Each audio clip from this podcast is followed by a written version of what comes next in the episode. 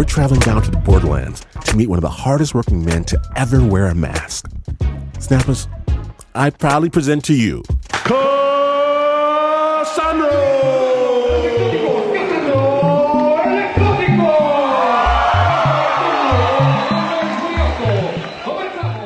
Lucha Libre is very um, alive. You get there, the ring is there, the chairs are there, music is going, cumbias and salsa, and the mascaras are, are, are passing by to be sold.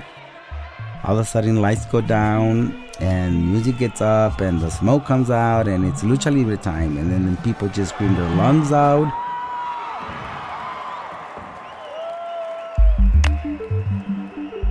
For lucha libre eh, mexicana for the most part there's no no no predetermined like you're gonna lose or you're gonna or you're gonna win. Uh, everything is decided in the ring. I'm gonna win because of my talent or i'm gonna lose because i don't have the talent. Just like in the us where we've got the rock and hulk hogan luchadores have stage personas. Láser el hijo del santo la pantera rosa the pink panther Cassandro was the best wrestler in his gym, but he still didn't know who he was in the ring. When I became a wrestler, I started like everybody else with a mascara, with a mask and uh, and my trunk and my little wrestling boots, and that was it. That was all your gear. And but I knew that I didn't feel comfortable. I didn't like it. I was like, yeah, it feels good, but this is not me. And then when Pimpinela came aboard, she was like, Yeah, I've been there. So we related a lot. I just met Pimpinela into that Juarez at the gym. Pimpinela was very, very skinny. And he, he he's super tall. And um, uh, you can tell he was from a low budget family. He was struggling and I was like, "Oh, this is a new one, new one on the block." And then it, and then Pimpinela would say like, "Oh, who do you, who do you think you are?" We never got along so good until we after we started wrestling each other and kicking each other's butts, and that's how we just became like big big sisters. You would have known just by seeing us or hearing us or that we were. Uh, we had a di- uh, different sexual identity. Uh, I was training in the gym, and one of the old timers, he was very famous from here, came and, and they were looking for an exotico in the biggest company that Ciudad Juarez had at that moment, 1988. And they, guess who they picked? They picked me. Exoticos is like a, um, it's like a flamboyant uh, wrestler Eh, not necessarily an exotico has to be gay because there has been a lot of exoticos that are not gay, that are bisexual, or that are that are even transsexuals. They were like the clowns of the circus. And that's what I didn't want. I didn't want to become a clown of the circus. I didn't want to become one that the people laughed at me. I want to become one that people applaud and recognize my talent in the ring. Cassandro wanted to be a champion. He also knew that Mexico's three time world champion, El Hijo del Santo, had said publicly that he wouldn't wrestle exoticos. El Hijo del Santo has said that he wanted no nothing to do with an exotico because one time Rudy Reina had the nerve to try and kiss him in the ring. So, if he took the company's offer, he might never get to one of those big arenas. But this was his only choice join the company and wrestle as an exotico, or don't wrestle with the company. You know that every luchador's dream is to wrestle in the big arenas and with the big companies. And that was my calling. So I just said, okay, with a lot I was very scared, very nervous because I was gonna be an exotico. After the recruiter approached Cassandro, he and Pimpinela decided to move to Mexico City. Moving meant bigger matches and better opponents, but they weren't going to get anywhere without a look.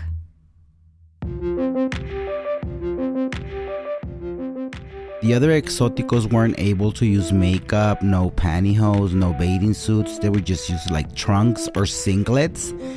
And when we got together, and we talked about it. We said, What do you want to wear? I said, Bring the feathers and the glitter and let's just bling bling ourselves a little bit more and we'll take it from there.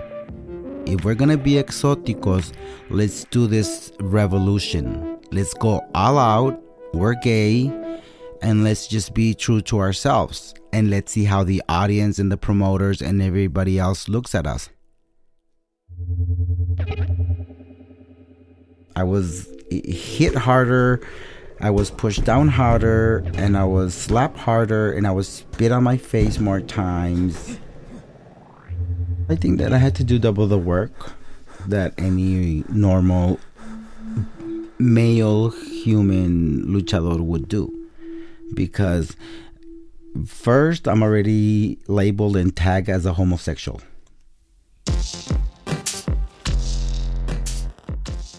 Normally, the good guys are the ones that do all the great stuff, the flying, the the the suicide topes and everything.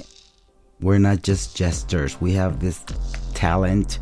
We like to walk in the ropes and fly outside the ropes and inside the ropes and and do all these rolls and, gymna- and gymnastic stuff. And then word got around that I was good, that I was um, respectful, that I was disciplined. And then it took less than a year. Then the company said, We're going to give you an opportunity with El Hijo del Santo for the championship belt. Yeah, that El Hijo. The same legendary luchador who said he'd never wrestle an exotico. The promoter handpicked Cassandro from a sea of newbie wrestlers to take on the three time world champion. I was just like, oh my God, I'm getting a big chance with El Hijo del Santo, the biggest legend of Mexico. And here I am, an exotico from Ciudad Juarez. The match was going to be January 28th, 1991. You know, in Mexico, the biggest uh, sport after soccer is lucha libre. So we had the press. And and for the most part, a lot of them were like against me. Like, why would he do the championship match with El Hijo del Santo? Why can't they pick somebody else? And I was like, well, there's a freaking reason why they cho- chose me. And I'm gonna show you if you just let me do that match. El Hijo del Santo never responded to the negative press. Some fans and reporters were calling for him to cancel the match, but he stayed silent that all got to me because it was a very happy moment in my career, but in my emotional and in my life. Then I started like not believing in me and putting doubt on myself. One week before the match, Cassandro and Pimpinela went out to see a few lucha libre matches at the biggest arena in Mexico City. When they got to the stadium, the press ambushed Cassandro.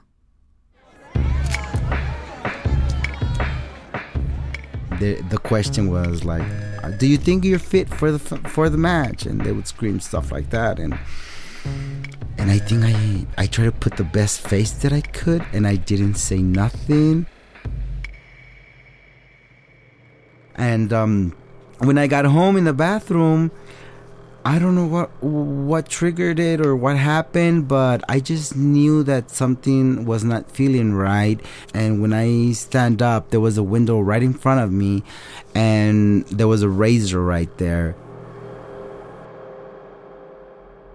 And I don't know what triggered it or how how it happened. It just one of those things that just happened. I wrote I I um put my arm up got the razor, put it in my mouth, cracked it open, got the knives out, and started cutting my wrist on my um, left hand. And I continued to cutting my wrist on my right hand. And it was like a slow process for me because I still. I'm remembering right now just everything how it happened and it it was just a moment where watching the blood run was okay for me. And Pimpinela came in and he saw me, and I was already sitting in the floor uh, with my hands bleeding. And he came in and got me and just um, carried me on to the living room. we called um, the doctor. And you know they fixed me but i had some bandages on my wrist. And so i had to wear long sleeves and i didn't like it. And, and i didn't want nobody to know of course. But you know it, the, the word was gonna get around. And um, so i decided like you know what? You're already down. Get up pick yourself up and go forward. Do it. The fight was on a thursday and it was uh in, in the Arena Pista Arena Revolucion in Mexico City, 8 p.m. And then going to the arena was just like, whoa. And when I walked in the dressing room, I remember I was like, I was shaking. And I had taken Pimpinela with me because I said Pimpinela wasn't gonna wrestle that night, but I said, Pimpi, you gotta go with me. Come on, you gotta go with me. You gotta be at my corner. You gotta be my second. And and he's like, All right, I'll do it. And he said, Look, you're gonna be okay. Do the best that you can. Don't let the people or the nervous get you. Here, take a sip of this tequila and it will help you. And then all of a sudden they go, okay, you guys, we're ready for you. And they go, Cassandro. And there we go. Cassandro el Exótico is the Liberace of the Lucha Libre, La Diva del Ring. Once they put that song on, I will survive. Ladies and gentlemen, Cassandro. And the doors open. That's my moment. I, I, I, come I walk out with my big long tail gown and people are like wow look at this guy. And I have my makeup and the glitter and the bling bling and I'll do that catwalk. We start our match and and that's the time that you have to put every all your knowledge to work. So we start wrestling like doing one move after the other one and then the people were just like oh wow that is very pretty. And then i would shine he would shine and we started doing our moves and that's how you get the recognition because that's how you're telling them see I, I i know how to wrestle. This is this is how i defend myself. In mexico uh, normally matches are three falls and um, I picked him up on the third rope and put him on my shoulders and put him on a hold. I won the first fall, and then he won the second fall with a tope and I think the tapatia. When I would go to my corner, Pipimpi would throw uh, would do air with a towel for me, and I hear the reaction of the people, which is very important because those are the ones that keep you going. And then the third match, the third fall, is when everything goes to the oven. Like you gotta throw everything you know there, but you're already tired. Though it just came to a moment where I couldn't go any more further, but I knew I had done enough, like to prove myself.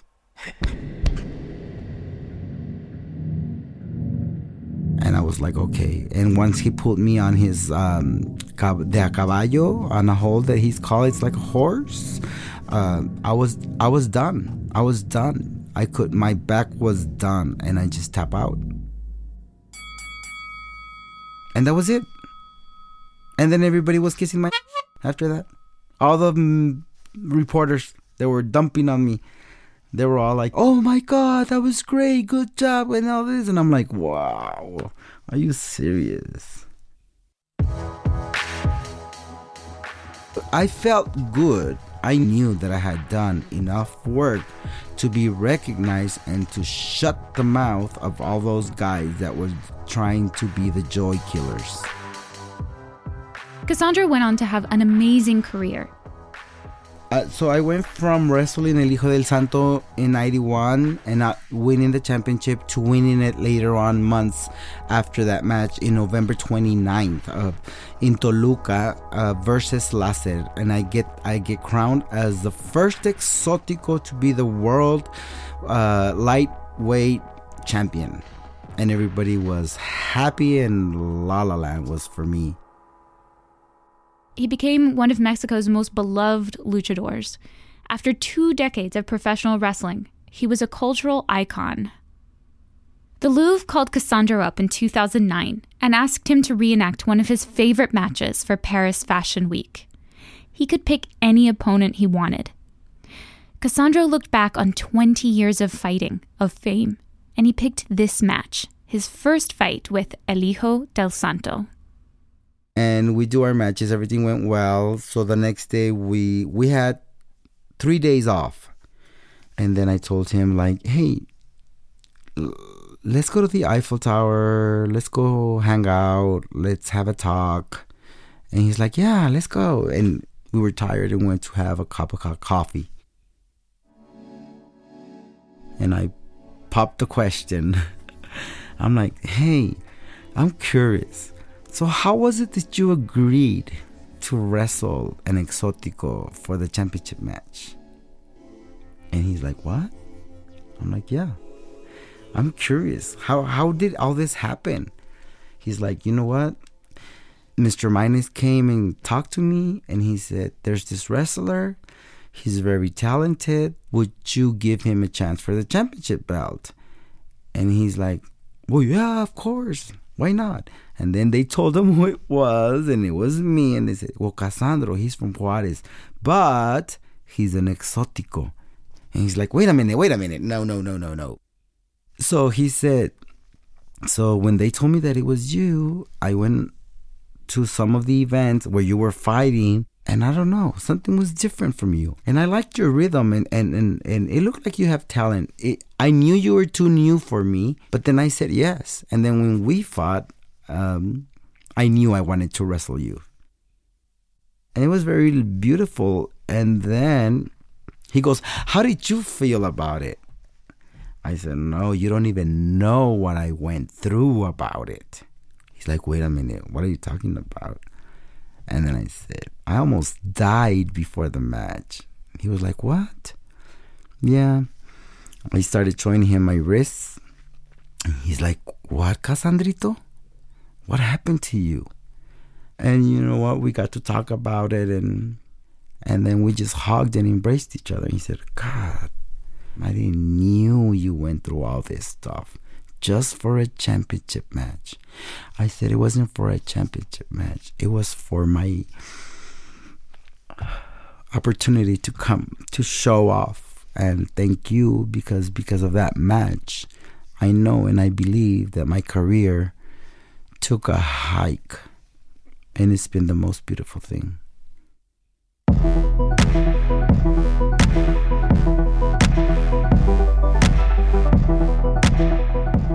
Thank you, Cassandro, for sharing your story with us on the Snap. Now, Cassandro's got a lot of exciting things in the works, Snappers. She's got a book coming out, a documentary. Get in on this goodness. For all things Cassandro, visit us at snapjudgment.org. The sound design for that piece was done by Leon Morimoto. It was produced by Eliza Smith.